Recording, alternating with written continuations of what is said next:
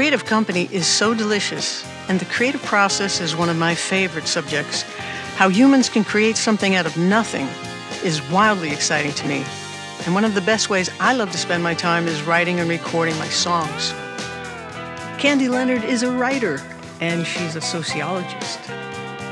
She's fascinated with psychology, as I am, and the behavior of human beings and why we do and think what we do. She's the author of the book Beatleness, a book about the Beatles from the fans' point of view. It's the only one of its kind. I wrote to her after reading one of her articles. She was able to put into words things that were so poignant about the Beatles. I just had to talk to her. Hi. Hello. You're wearing your Ringo birthday shirt. Happy We're, birthday, Ringo. We love you, right? Peace and love. We're doing it's, our own version of it, I guess. It's noon. It's noon. Beatle Candy, hello. How are you? I'm pretty good. How are you? I'm pretty excellent too. Yeah, I. It's interesting. I was. Um, I thought it was great that you're doing this, but I was, you know, given our brief encounter, distant encounter with this, I was a little surprised, but hey, good for you. I was totally surprised too, because I was just wanting to have creative company. And I thought, why don't I have a Zoom chat? And then it turned out, why don't I try a few more people? And then someone said, So, what are you calling this thing? Thanks for having me on, and all this stuff. And I was like, What are you talking about? And it seemed technically difficult because you can't really change MP4s into MP3s very easily. But I realized DaVinci Resolve, where I do a little video editing if we need it, does it. So that made the whole thing very uh-huh. easy. And I just just dumped them over there. And before you know it, they threw it on all the podcast sites. And someone said, You should call this something and we should do a podcast. I was like, uh, okay. but what's fascinating is it's fantastic company for me, and it's all the things I'm interested in. you know, so I think I'm the only one that's going to listen to them, but I'm really digging them. well, it, I mean, it, it happened so organically that it's it has this sort of it had its own momentum, so you kind of had to go with it, right? It's like in a way, I mean, because I was thinking of the Julia Child movie where Meryl Streep plays her, and in Stanley Tucci's asking, you know, well, what do you like to do? And she said, well, I I like to eat, you know. and right. when Oprah needed a job, they said, well, what do you like to do? She's like, well, I, I want to get paid to talk. right. Well, you see, I I never had the nerve to answer that question the way I probably should have the many times I was asked it. So what yeah. would you have answered? That's well, a- I mean, I, I think that, you know, I, I I mean, I'm sort of I'm doing it now, but you know, I mean, I I, I think that I was, you know, I think I'm an artist, but I didn't realize that. And that part of me was not, you know, cultivated. So um the you know so you said like what i like to i like to talk to uh interesting people i like you know whatever it might be it's like that's the thing you should do in fact when i was a kid i my mother tells me that i used to say i wanted to host the tonight show there you go and I did, in fact, have a, a t- radio talk, sh- uh, not TV. Well, actually, I did do briefly TV too in, in Somerville Community Access. But um, that's cool. I had a radio show in New Hampshire for eight years. So really, which which show was that? It was a parenting show, and wow. I, I, was diapering my son one day. This must have been 90, 91. and and I, I don't know, I was just I was just thinking about like listening to I don't know, somehow it just hit me that like radio would be a great medium for parent education and parent parenting stuff. So I proposed it to the local uh, station, and we said we can find a sponsor. We'll do it, and we did find a sponsor, Frisbie Memorial Hospital up in Rochester, New Hampshire. Wow! Did for eight years. It was great. It was great fun. But yeah, amazing. Communicating, talking to people, good conversation. I mean, that's that's the stuff of life, you know? Absolutely. And how cool you did it for seven, eight years. That's amazing. Yeah, but the flip side of this is you're a person who doesn't like small talk. and so that kind of makes you weird in certain kinds of workplaces and, you know, milieus where you're supposed to just smile and talk about nonsense. I, I, I'm not good at that. I'm not either. Not only am I not good at it, but I, I feel I, I, I have a principled objection to it. It's like a waste of time, you know. I, you know, I, I have had some conventional job situations, and I'm remembering particularly like um, I worked at this um, not for profit in New Hampshire. It was, it was doing good work, but it was it was like you know, we would stay, we'd leave six o'clock. I'd be back the next morning at nine. Like you just saw me. So, like, oh, how was your evening? How are you? What it's like, you just saw me. and, and it just, I, I understand it's like nice and it creates cohesion and all that. But on the other hand, it was like, why are we doing this? We have to like write grants. Like, let's get to it. well, you know, I had seen that movie Pump Up the Volume when it came out. And parts of it were really fun, but the idea just hit me then. It was like, I would like to be a radio DJ. so I did that at WUMB for a little while. So I do have my radio fun. license.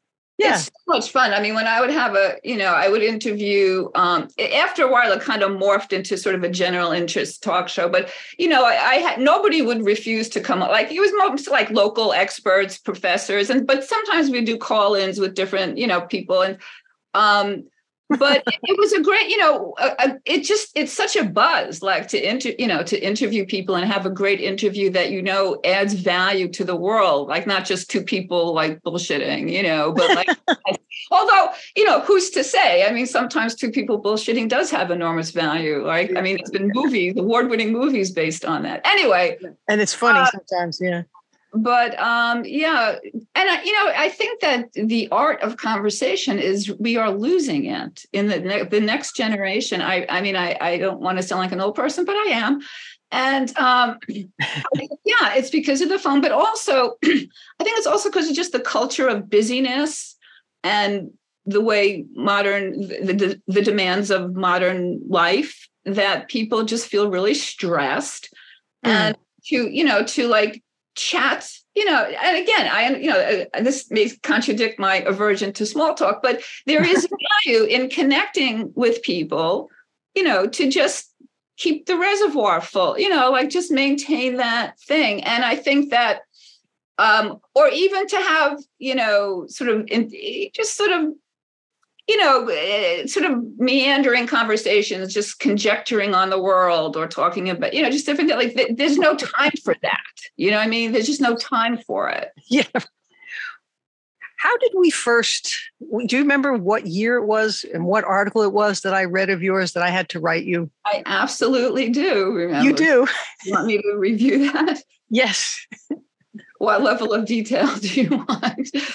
Um, I can tell you exactly. As also, I mean, I mean, I would have been able to do this had I not been recently thinking, you know, being reflective on my past. But yes, it was 1990.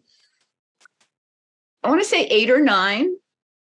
Oh, if you read the article, so then it was 1999. I had I had gone to Liverpool and wrote an essay about it in the Boston Globe that was published in the Boston Globe travel section. Wow. And as a result of that, um, and this was before it was easy to find. Well, it was early days of the internet, but like people found me and like wrote me letters like, oh, that's so great. You're so lucky. I loved your piece. Or, you know, they would say that they had a similar kind of, you know, experience, or, or people would say, oh, I'm looking for, you know, it's just very, and so that's when I realized, like, you're not the only person who still likes the Beatles, you know. So, um, well, it was very lonely in those days. It, it, there weren't that many people that spoke of them very highly or spoke of them enough. They certainly weren't around me.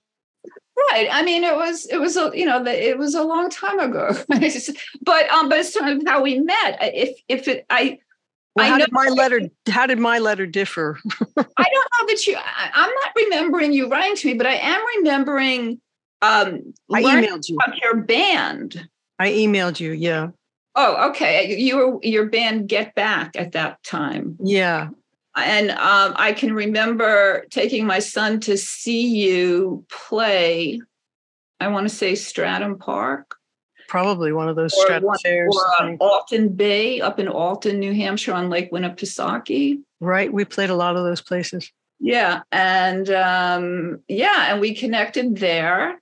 And you know, my my book at that time was a it, it, was i wouldn't say it wasn't even a glimmer in my eye but it was it was it wasn't on an active burner at that moment but uh, you know, i've been reading my journals like during the pandemic i reread my journals and i was talking about my my beatles book in 1997 Nice. It didn't come out till 2014. So, but um, so we connected, we met then, and I guess um I don't know. I must have been doing some writing then because, oh, I know what it was. I wrote an article about tribute bands. I bet that's what it was. Where were you in that? I don't remember. Um, it was in it. Um, there was an exhibit. Uh, Linda McCartney's photos were exhibited in Manchester.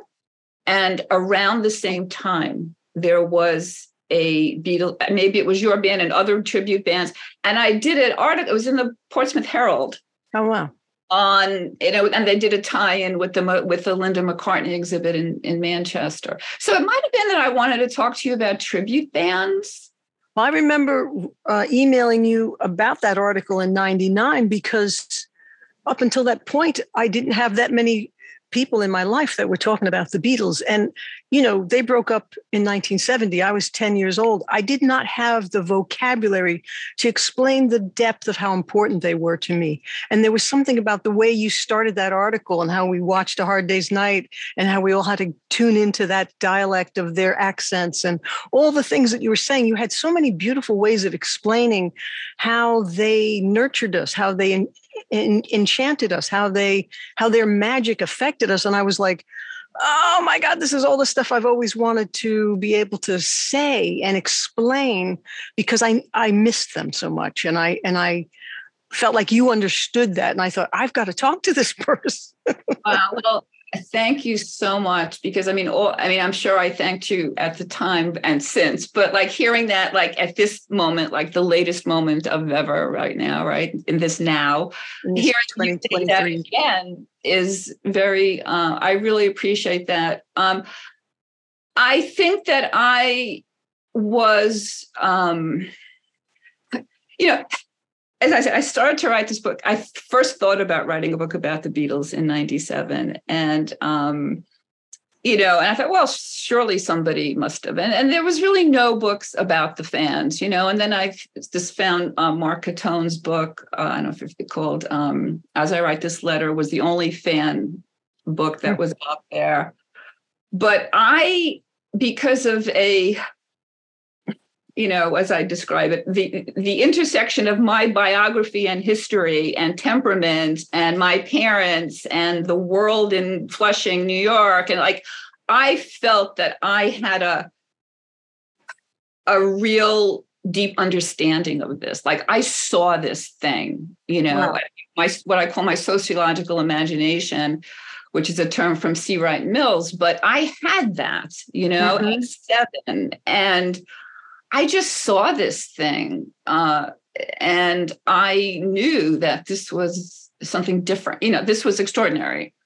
And um, yeah, but I was uh, talking about how I came to write. Well, I, I, was surprised that there had been no books about the fans, you know, that. Mm. And then when I um, my, I ended my marriage. I moved. You know, a lot of things are happening in my life, but each at every juncture, when I would like revisit writing this book, because it never left me. Like you know, it was going to happen. um, it had to because again, like I would check no books about the fans, no books about how this be? And you know, I mean, looking at it again as, as a sociologist and as a sort of you think about like who writes about the Beatles and you know, it sort of made sense, sort of that no one had, but like it was not a good thing that no one had because they were, and also the whole changed everything. You know, this was the other thing, the the um what I call politics, and I don't mean politics in the sense of like revolution. I'm talking politics in the sense of how they um, shifted people's perceptions of things and and the power structure in some ways that how they empowered young people and all this that's that's political to me and so that aspect of it and how that um, you know their role as a catalyst and agent of change in the 60s was was like nobody was really talking about this i mean and it, it was huge it was huge because it, it, had mm. never happened before and because of that it hasn't changed the world still thinks it's all about the young. But up until that point, it was all about white guys and crew cuts. Right, right. I, I think we take for the hit.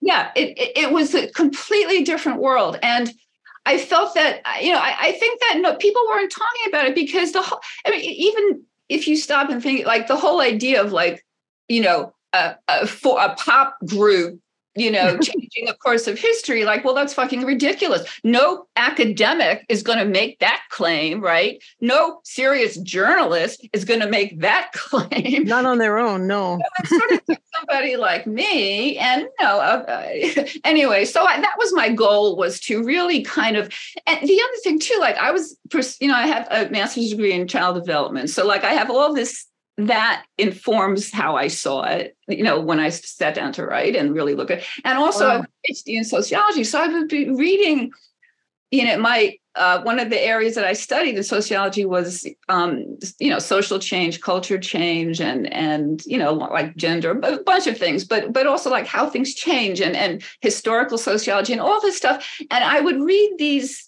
different theories or articles and I say, oh, that that that kind of explains the Beatles, or oh, that can be applied to Beatlemania. And it's like it was just there, you know, it was just oh, there. That's so cool. And um, so then I uh, moved to, you know, as I said, it never it never left me. Um, I moved to Massachusetts from New Hampshire in 2006 and um, you know i was doing some other work. I was doing market research work running focus groups for big pharma and i've i feel like i've atoned so i don't want to even talk about all that.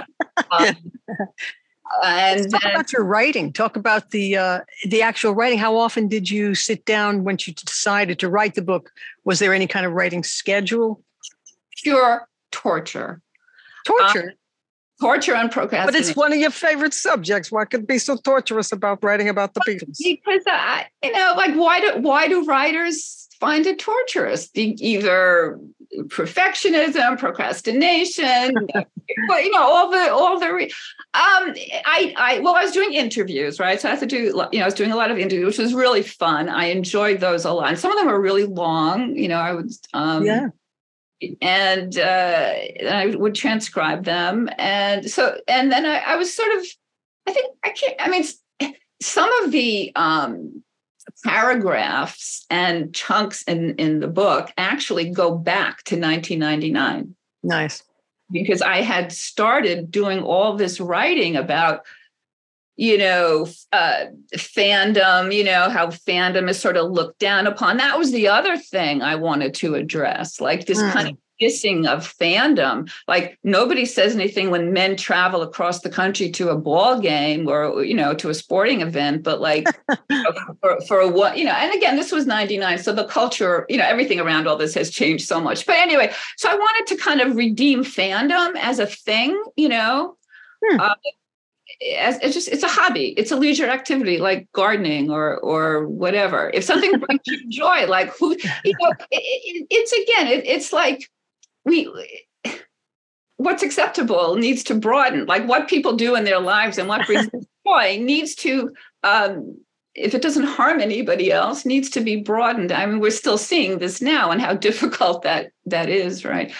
Um, i'm meandering all over the place. So you asked me about the writing process um, when I got into a flow state, when I found the words, you know, it was great, and and it would and it was, it just felt so right, you know, and you know, I integrated the interview material, and I, you know, so when I wanted to find quotes to illustrate the point I was going to make, and you know, found them. And you know, I set up this, you know, using search and word and made keyword, all this kind of stuff. And um, so it was, it was very satisfying. Um, what helps you get into that flow state?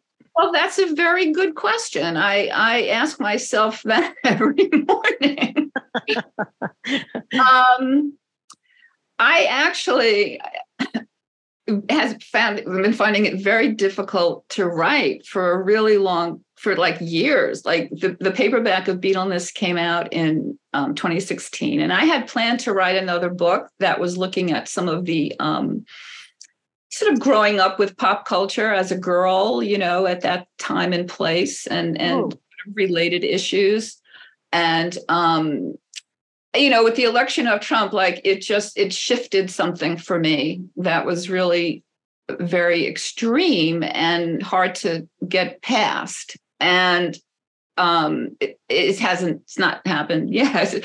However i'm dealing with it better. Um, so I, I, said well how can i write about this? Like I, it didn't seem important anymore you know it, I, I don't know. And then i did write a few articles you know i wrote some beatles related work uh, like in a academic stuff. And i you know wrote i mean i wrote but i wasn't really writing and it was torturous.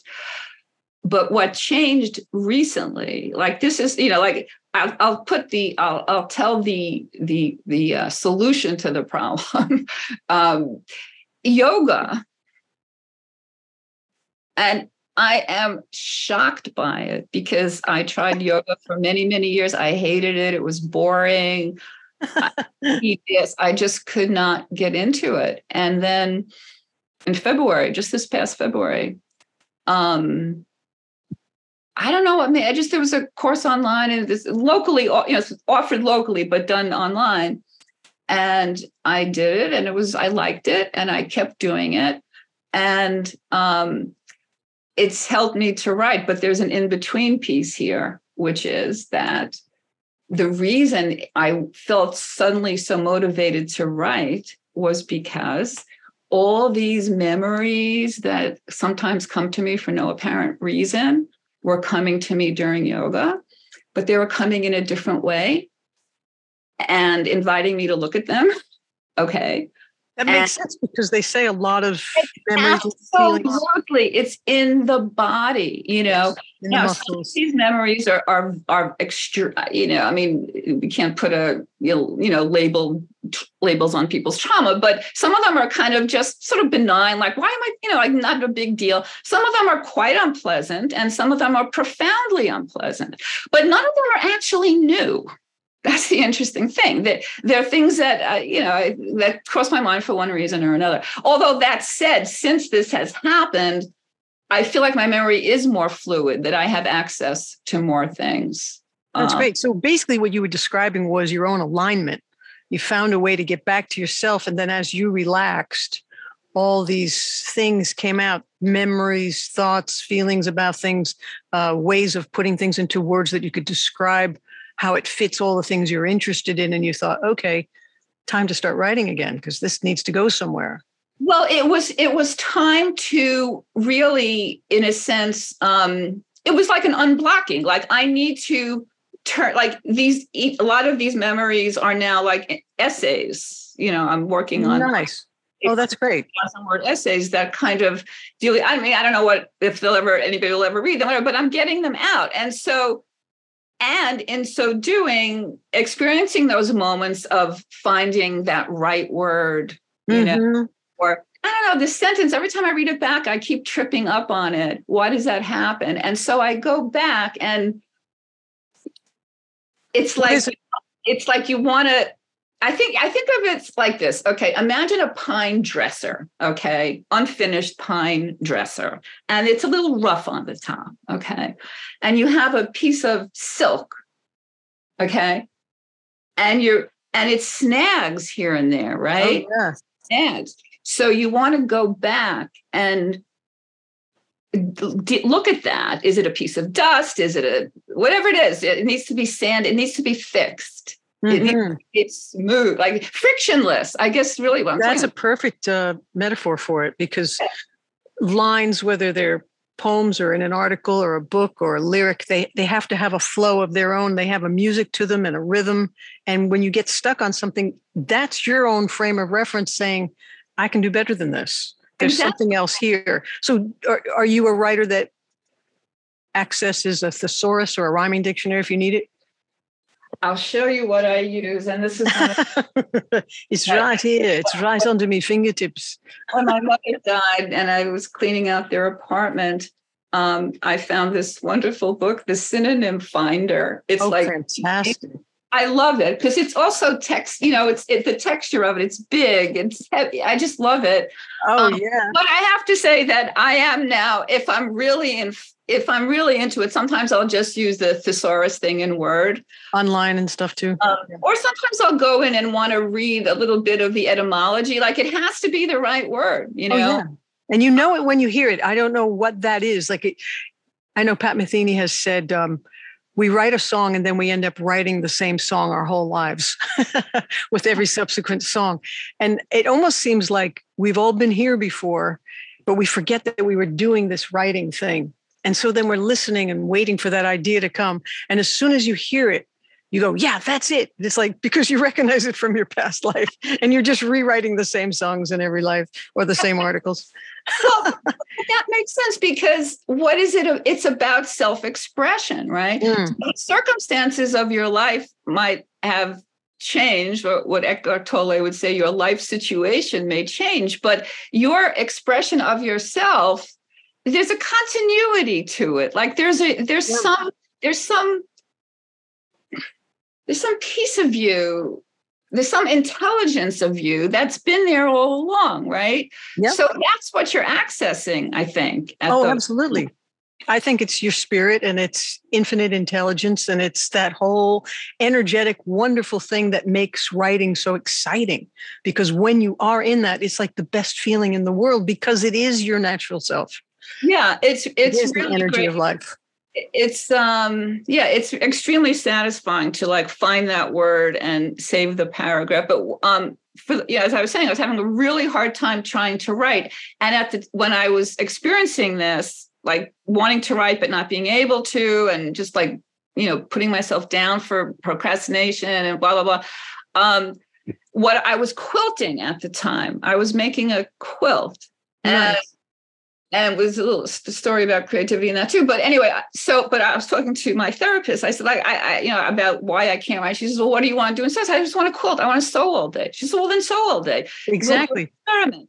Don't think about writing for two weeks, and just sew. You know, and I did that, and it, and then it went it went quite beyond two weeks. But I made this amazing quilt, and I discovered um, I actually dismantled a quilt I had made 20 years ago that I've been using and rolled it into this new quilt. But oh, it's, not, cool. it's not like the other one was like a conventional, sort of very geometric kind of quilt.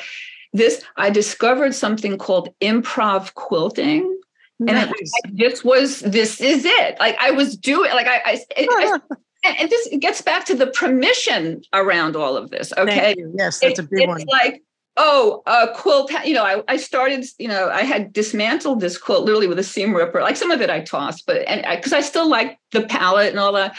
So um, and, and so I'm thinking, well, you know, I start taking out the graph paper. What is the new one? I'm going to, I was like, no, I don't want to do that. I just want to kind of, I just want to sew. And so, of course, YouTube, where you can learn how to do anything, right? I love that about YouTube. Yeah. I discovered there's a thing called improv quilting. And like, yes, that's it, right? So I made this amazing quilt, and then I, uh, you know, building the skill. You know, one thing leads to another, and and so it's. um then I started to learn about um, free motion quilting, which is really hard to do.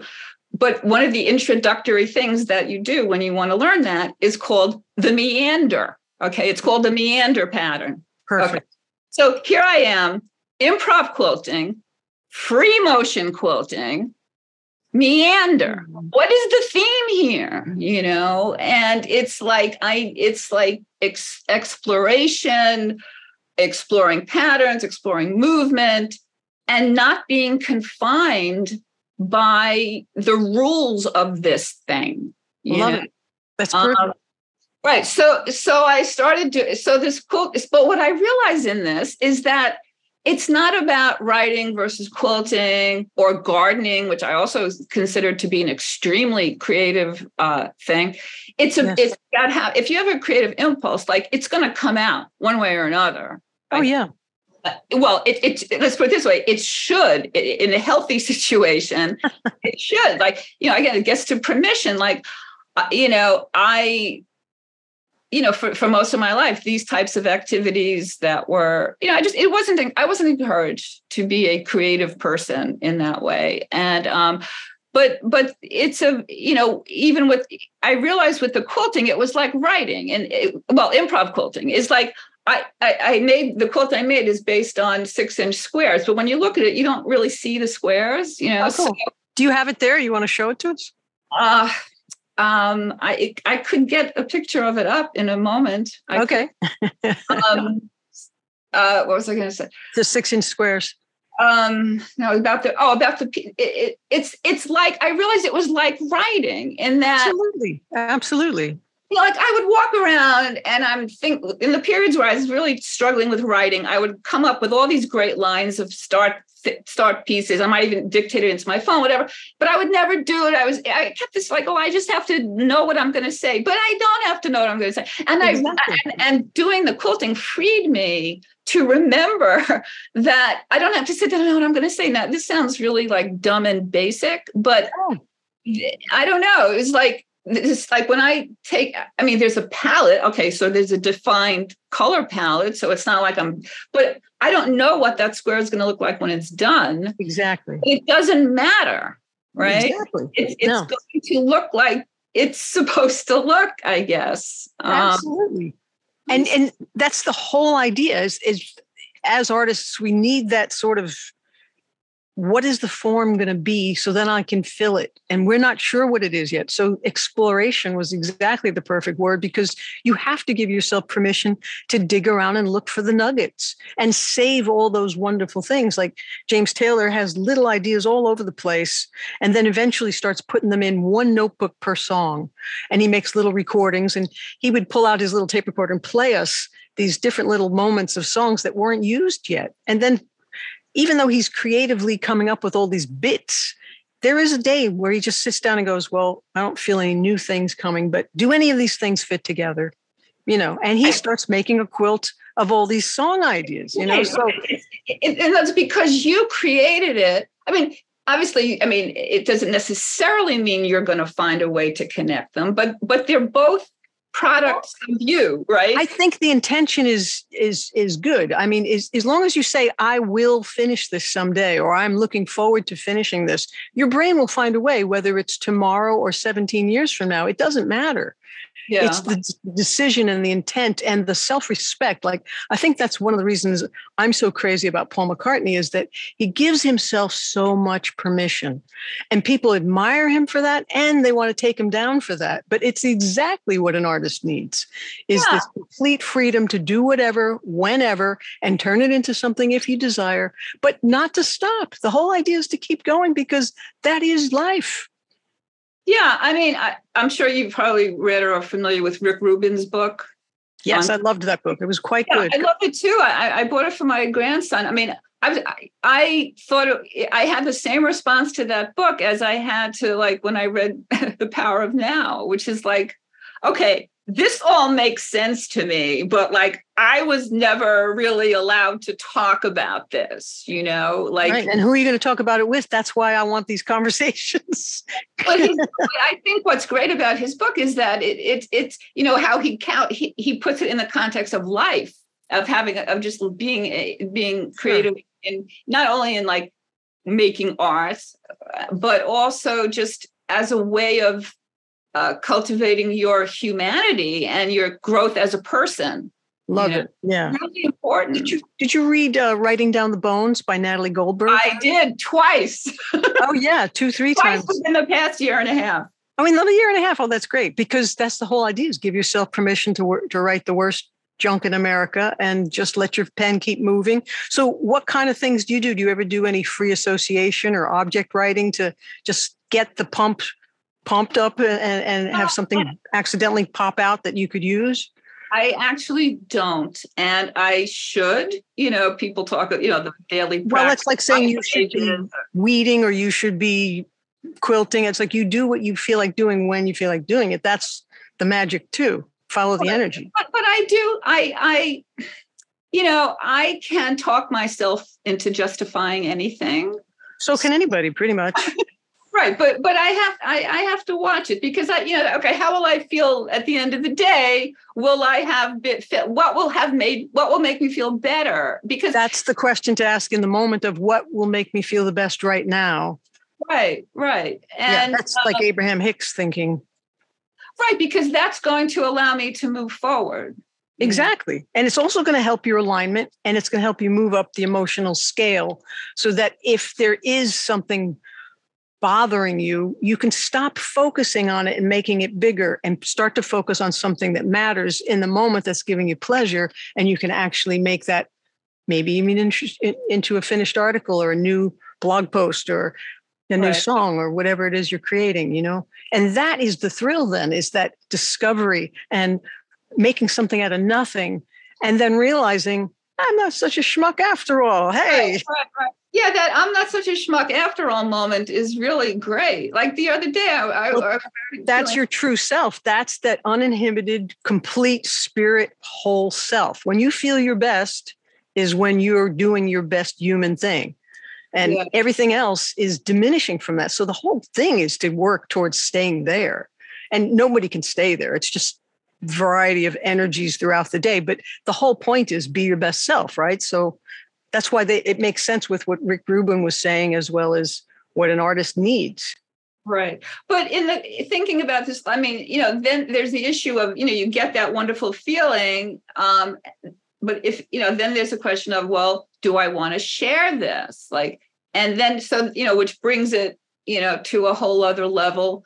Um, but I think by the time, I don't know, it, it seems to me by the time you're willing to do that, I mean, it feels a little risky, whatever. But I think by the time you're willing to do that, you kind of know in your gut that it's it's like ready for a trusted insider to have a look or a read you know sure and you know, how do you know when that you know? I think how do you know though if it's the right person and when that time comes though? That's, right. Well, it's like find what you love and share it, or how Arnold Schwarzenegger will say, "Be great at something and tell people about it." You know, it's like really i don't care what anybody thinks about my music and my songs i really don't it feels fantastic when someone likes something or they say it lands with them. Uh, I would definitely be like James Taylor, who says it still matters to him very much that people really love his music. But I haven't had that situation where masses of people have been exposed to my music. And I have struggled with that for so many decades and how different things like that can hurt because you think, but I like what I'm doing and I feel like it's good and people could or should be listening to this they're not going to listen to anything they don't know is there. It has to be advertised. And I don't particularly like advertising that much. You know, it's like if I could just be on every big TV show, everybody would hear about me. But I have to do all the work too. So I'd rather do the creative stuff. And for me, I'm putting all my favorite sounds, all my favorite words, all my favorite vocals or background percussion or whatever it is. It's like I'm just putting all my favorite stuff into a song and watching it bounce off into the world and have some fun. And, you know, it's not about people liking it for me, it's about making more because I enjoy making it. Right, right. Yeah, it's, it, yes. I mean, so then how did you ever get published? How did you know, okay, I'm going to take this first piece of writing and I'm going to approach a newspaper or a you're talking about the not my. You're talking about like the um, which like you, when you first started professionally writing. I mean, you you got articles published first uh, before you started writing books. No, yeah, you just send you know you send stuff out, and sometimes you know uh, like the Globe. I had no you know, oh, oh, actually, I take that back. I did have in New Hampshire. I had a, I did have some clips. I had a column in a local paper. I was writing a bunch of stuff which I had completely forgotten about till just now used to write about things, you know, uh, different things. Um, you know, if you can get enough clips, you know, I mean, certainly a publisher wants to see, you know, what else, what else you've written. But um, I didn't ha- have a huge, I didn't really have a whole, I had maybe a handful of publications before my book um, even like going back to like I had something in a sociology journal in the 90 in the 80s, you know, but oh, um, oh, yeah but I didn't, uh, you know, and you know, I, I, had done different kinds of writing. Like I was working for a um, child abuse prevention organization in New Hampshire, so I pr- produced a big report. You know, I did doing all kinds of. But um, when it was time to write the book, which I knew was uh, it had to be in the world by 2014 because after all these years i want to be part of that 50th anniversary conversation. And if oh, i'm not cool. i will regret it for the rest of my life. I mean the fact that ahead to that. it was like imagining that regret that got was really a huge motivator seriously. Um, it was like to preempt that regret which is not but it's also thing. it's a it's a fine tuning of what you actually want you know you could look at it as a a negative like well that really pushed me to get it done. But the whole point was you you focused on what would be the benefit of this. It would be a big benefit and i would be disappointed without it. So right. that was more of the pain body there. You decided exactly. to do exactly. i had to do it also because there was still no book about the there was still no book that did what i did okay and I conclude it's because it was for me to write. It, like I had nobody else could have done that. You know, that's true. I, I well, that's that, you know that's why it's so important for for every person on the planet to use their creative abilities, and we all do. We don't necessarily make art or paintings or music or write books, but we all have this creative thing, and you're using it all the time. So the more aware of it you can become, the more pleasure you can have in your time on earth and the more you have to share. You know, like share your best stuff, share your best energy. Yeah, I mean it it, it you know, I didn't know what was going to happen when the book came out. I didn't know how it would be received, um, and I still, frankly, feel it, it it has not gotten the attention it deserves. But I mean, what author doesn't feel that way? So, um, and my publisher has not been as supportive as ideally they would have been. But hey, they published it and um, it's out in the world and I'm very proud of it. And I would like to write another book. I, you know, but I, I well, now that I have I don't want to say I found my voice because I think it wasn't that I lost my voice. I just feel like, no, I just did not feel like I wanted to write. I, I don't know. I don't know what it is, but yoga and transformational. Quilting and gardening are, are equal, cooking, anything. Yes. Yeah. You know, and don't you remember in Natalie's book where she was talking about having all this stress about trying to meditate properly?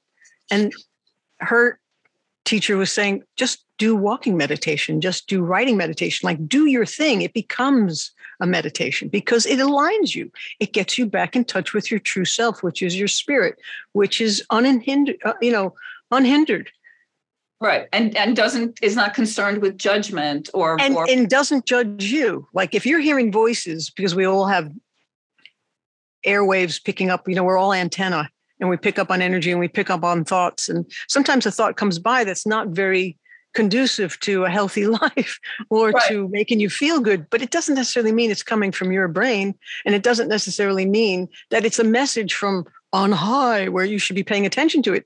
If anything is coming from on high, whatever you want to describe that as, it's always uplifting and always loving and always putting you in the best possible light. Right. Right. And if it's negative, it's an old memory or part of the trauma or a pain in a muscle that reminds you of something. Like just recently, uh, in one of the winter coats I was in uh, over a cold day in the supermarket, I realized I had tied my wrist closings on my winter coat too tight. And instantly in the checkout line, I freaked and almost broke out in a sweat because I can remember being grabbed by the wrist and yanked around as a child. And like, you're following us or you're coming now and you're going, like, there was no choice. And I just thought, oh my God, like, like you said, it, it remains in your body, you know? And so it's so important to be gentle with yourself, especially as an artist. We have been beaten up as human beings enough. Yeah. Do not beat yourself up. Do not keep the entertainment of self bashing because it just makes you feel worse and nothing good comes of it, you know? Yeah the, the, negative self i mean i've gotten better with that with that but it, it, does it does keep it has kept me back. It still does at times and and it keeps that's a thought. That's a thought. So if you start listening to brooke castillo or dana wilde or any of those folks everything is brain training. Or even jerry seinfeld right? He talks about uh, uh, the horse being like a wild stallion and you mm-hmm. have to contain it. You have to train yeah. it and yeah, Brooke Castillo says the, the the the brain is like a three year old running around with scissors. You know, so when you have a thought like that, how can you turn it around? You're a writer; you could just change it. Right. right. It's it's um. It's practice. It's practice, and it's it's, it's exhausting. and it's like Jim Carrey says: you got to tune yourself like a like a guitar. You got to tune yourself thousands and thousands of times a day because it's exhausting. But but it is. But, but it's necessary. It, it does get easier, and you know this sort of the related to that is is you know stressful circumstances you know become opportunities to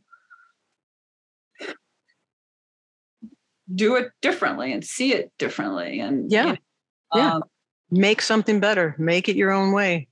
But i think a lot of people a lot of adults especially are you know um you know it's like you're not an artist you're not creative. In other words people you know this idea of like well some people are creative and some people aren't. I i, I don't know I don't about that, that. No. I, think that that's kind of unfair. And I, I, think it says more about our culture than it does about anybody's particular talent or or temperament you know? Absolutely. Yeah i think everybody is. And if they could see themselves that way and allow themselves to explore and find the things that make them the happiest they will find that they're living in that more often than in the chaos of their own mind you know? But people don't again it gets back to this permission thing. It's like yes. people feel they don't have permission either because they have demands of people that are dependent on them or because they have to earn money or because for whatever reason um and it's it's it's not good you know i mean it's like yeah. it's it's a kind of um it's something you do for yourself to allow yourself to you know to to commit to doing the thing you know like when when when i did the okay i'm not going to write for two weeks i'm just going to focus on quilting it one, one of the things that was interesting is like all the little like it's like I, I found myself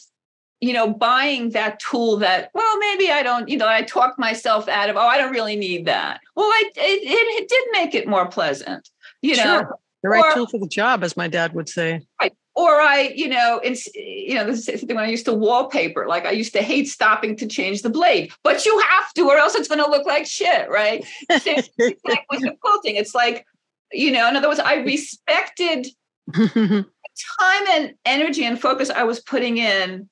I was I was respecting it more and allowing it to have the tools that it needed you know like i love to hear you say that. That's great. You know, like change the blade like you know you need more order more you know it's like yes use it up. It's for now as my friend kate chadbourne always says everything is for now. And people will say well you need this? You don't really need that or why don't you get rid of that? You haven't opened that box in 20 years. Like this puzzle. I started this puzzle in at the beginning of the pandemic and I just worked on it here and there because I was so excited to be teaching from home that I was just hanging out in my studio here, writing songs and recording as many things as I could because it was like, woohoo, I'm home. This is lovely.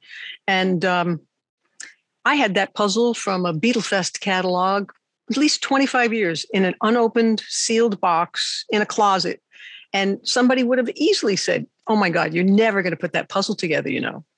And yet the time came and I thought it's time. And now it's so exciting because it's it's framed and it's beautiful and it was hard to do because it only looks good far away. Close up, it's all very blurry. And it, they took a beautiful color photograph and made it uh, black and white. This is the the photograph of the inside of Magical Mystery Tour booklet, and um, they're all wearing their colorful clothes. And uh, it was fun to do. But for the longest time, I had so many parts happening and no features, no facial features. And I thought, how could I have so many pieces together and yet I don't see anybody's face? I know the four of them are standing here, you know? So it's all that patience and the whole thing about life and all the creating that we're all doing, it's all a puzzle. Yeah. You know, if I had never seen the box top, I wouldn't know what I was going after. And for all the songs I write or the articles that you start, or when you say you just start with a little idea, there's no box top to say what you're even creating. You're letting it and you're giving yourself permission and following the interest and the curiosity to turn it into something. What could this be? Yeah. And you know, a couple of years ago, I was trying to develop various courses to teach.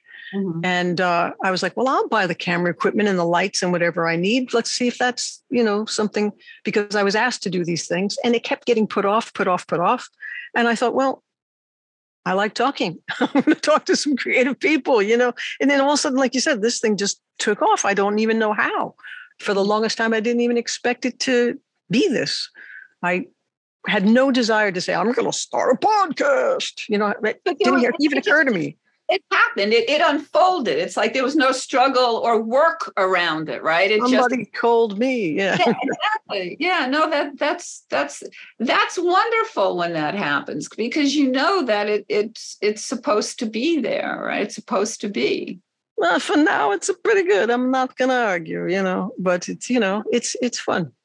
So, what about like a writing nook or a favorite pen, or do you write on a laptop? Um, I do write on a, on a laptop. Um, really? Not a fountain pen and paper well, and, and, oh, I do have typewriter and got my pen. I use a um, Pilot Gel 0.38, which is a super fine point. Wow. I write in my journal with like when I write on like I have legal pads all over the house. Yes. Yeah. You want my technique? I'll tell you. It's like legal pads all over the house, post-it notes. Nice. And every once in a while, it gets a little out of. I feel like I'm. It's getting away from me, so I co- put them all together, keep or talk. It's a keep. I sometimes create a file or add it to an existing file that's thematically consistent.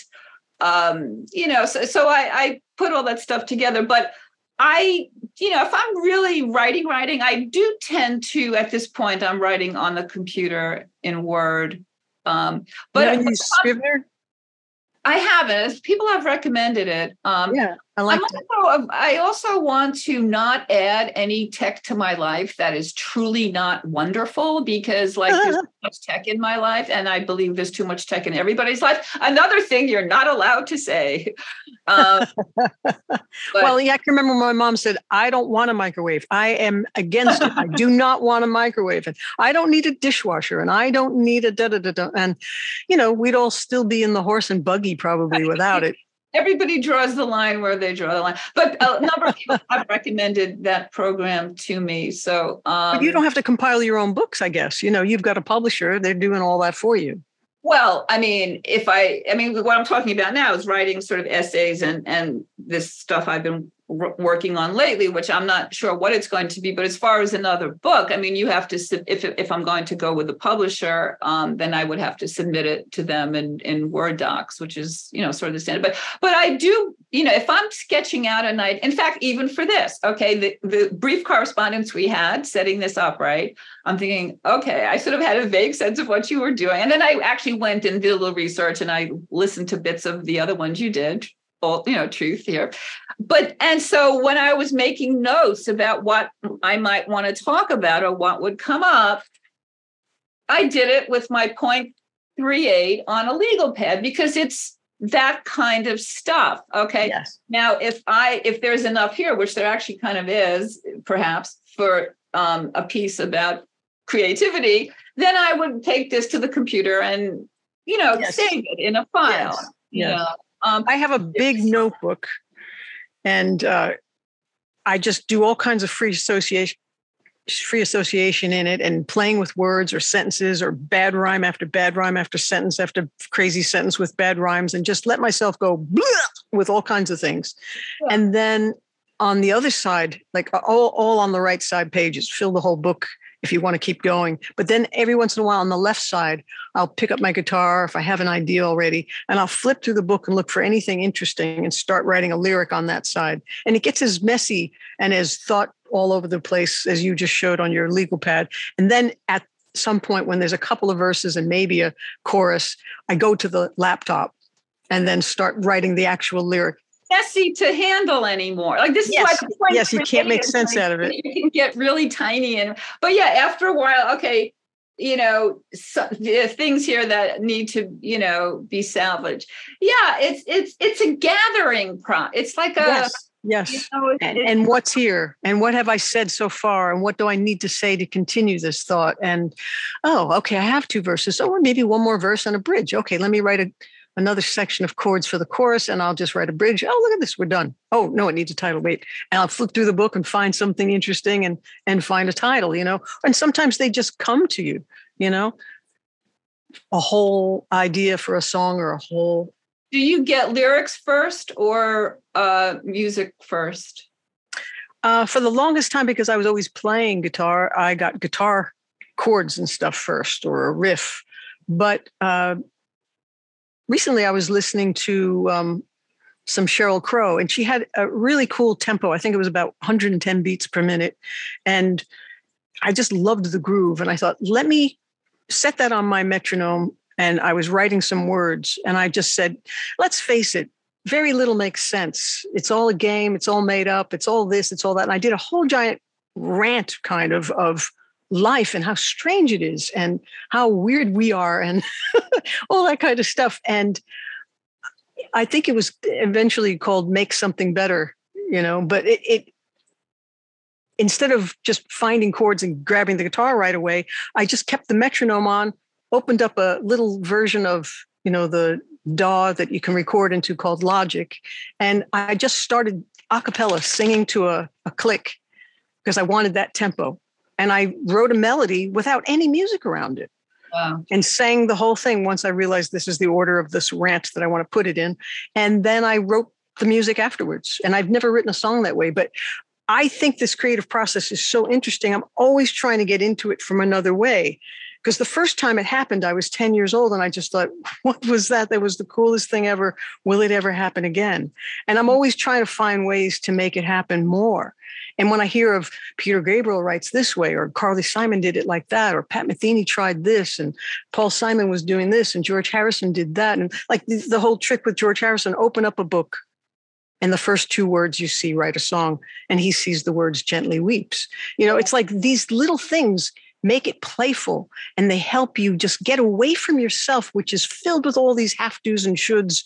And this is a problem and my teacher said this and my mother said that and it's got nothing to do with any of that. It's just go have fun and play with words play with chords play with articles play with words play with your garden play with your quilt just be free and freaking make yourself happy and go do your thing. Why? But here's the thing. Yes, I I, I agree. And it, but why is it so hard? I because mean, we keep saying it's so hard. If we started to say, you know what?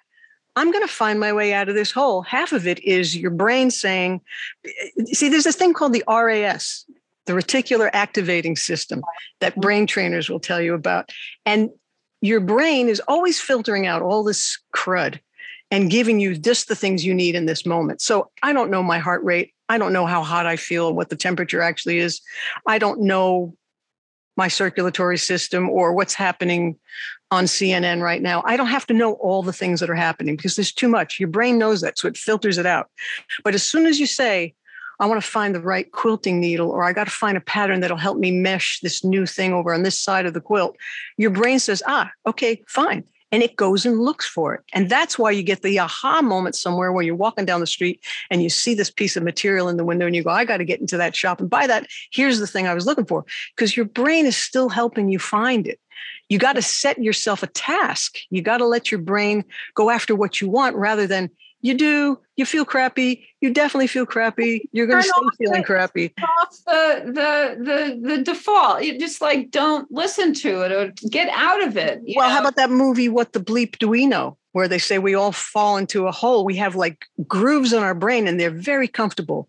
That's how I am. This is where I well, that's how you die. How my mother made me. you can't live that way because you stop growing. I mean, that's the other thing. You have to you know, even within a creative practice of some kind, you have to change it up sometime because otherwise it gets stale. And you, you know, like, like I'm a, I'm left-handed, and sometimes, like, I'm a big doodler too. Like, if I'm, I'm listening to podcasts, and I, and some of them are actually quite nice, and you know, That's they're cool. on my refrigerator, but maybe someday they'll, I'll do something with them. But anyway, um, I so sometimes I doodle with my other with my right hand, and it's completely different, you know. And, That's fun but you know, I mean, that's kind of an extreme example. But like you saying before about like, the music come first, or words come first, or do where do you, you know, in other words, you if you try different ways of doing something, um, yeah, never know because if I pick up an acoustic guitar, very often it's going to come out sounding like a James Taylor kind of thing. It's going to be nice and easy and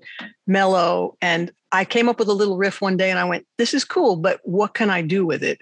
And I thought, let me cue up a little groove somewhere and and you know brought up the rhythm program on the computer and just quickly made a groove and i purposefully played the riff so that the fill wasn't where you expected the drum fill and that mm. turned out to be the song i use for the podcast now this is a song of mine called night vision oh. and it was just a tiny little thing that sounded like a james taylor tune that i thought i could write words and make a nice little song out of this but i thought why don't i make it an instrumental and make it a little bit more driving how can I get it more driving? It's like, well, up the tempo a little bit. Uh, again, trying to do something different to break out of my own habits because from writing some from 10 years old on, I'm used to sitting on the floor with an acoustic guitar, having it bounce off the wall and be singing nice and quietly and and soothing myself and and coming up with ideas. And it's like, but now it's too low to sing. I can't sing this over a band. I have to put it up in a higher register so that I can sing it out over a band. And I have to write something that's more interesting to play drums to because I love playing drums. And you know, it's this all these different ideas that occur to me out of necessity. Like this isn't thrilling me anymore. What is? Oh, this color is. Let me use this. Do you ever feel overwhelmed with all of this? Do you ever feel like? Oh, absolutely. Sometimes it's just like too much. Yeah, I get tired of hearing myself talk and think and teach and everything I've ever written. I go, ah, you know, and I could still do better, and I want to yeah. make better recordings and why don't my productions sound like Elliot Scheiner and why won't Dave O'Donnell teach me some of his tricks and you know like I, I, there's still so many things calling me that I want to get better at and and and do but I also realize that it's not necessarily desire it's it's angst and I don't want to give too much to the angst. And and don't get me wrong, there are days where I'm in the hole and I'm crying and worried about all the same stuff that probably any human is. But back up a second. Back up a second about okay. desire yeah, yeah. and angst. Okay. well, be, because you can desire something, but if you're longing for it, the, you've already decided you can't have it and it gets back to permission and that's a really sad thing so when you're crying your eyes out when you're crying your eyes out thinking I want this and I'll never have it because you think you won't ever give it to yourself. It's like, no, give it to yourself because as far as we know, there is this one life. And what are you waiting for? All right. So good to well, see you. Yeah, same here. And uh, yeah, keep in touch. And thank you again for this opportunity. You, you know, in, in talking about these issues is is helped me to clarify some of my thinking about this too. So I appreciate that. Well, that's great. Well, I'm going to go read some more posts of yours and uh, get re-inspired myself. All right, take care. Thanks, Beatle Candy. It's been fun. Yes.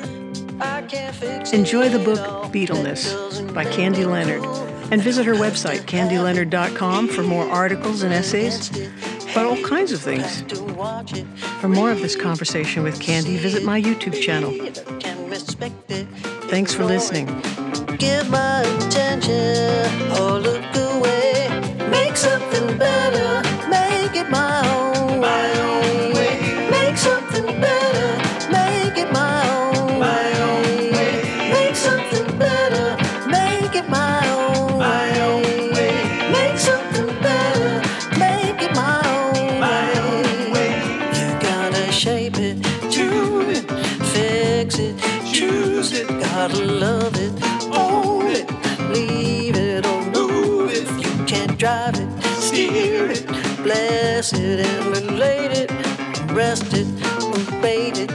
Change it.